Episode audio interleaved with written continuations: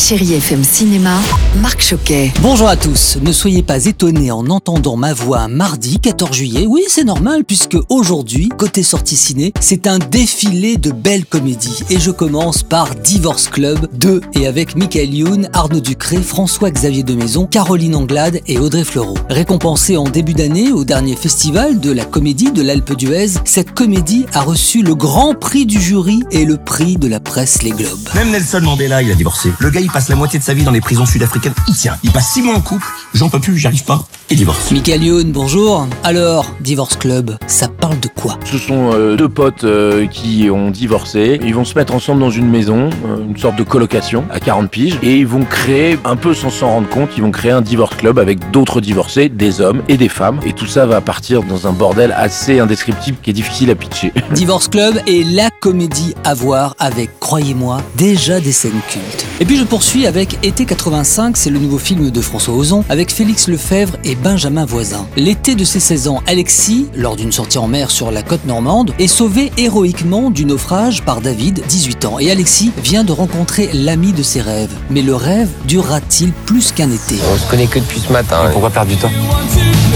On est tous mortels. Sorti également aujourd'hui, l'aventure des Marguerites de Pierre Corré avec Clovis Cornillac, Alice Paul et Lila Guénaud. Et je vous en reparlerai plus longuement ce week-end avec mon invité, la délicieuse Alice Paul.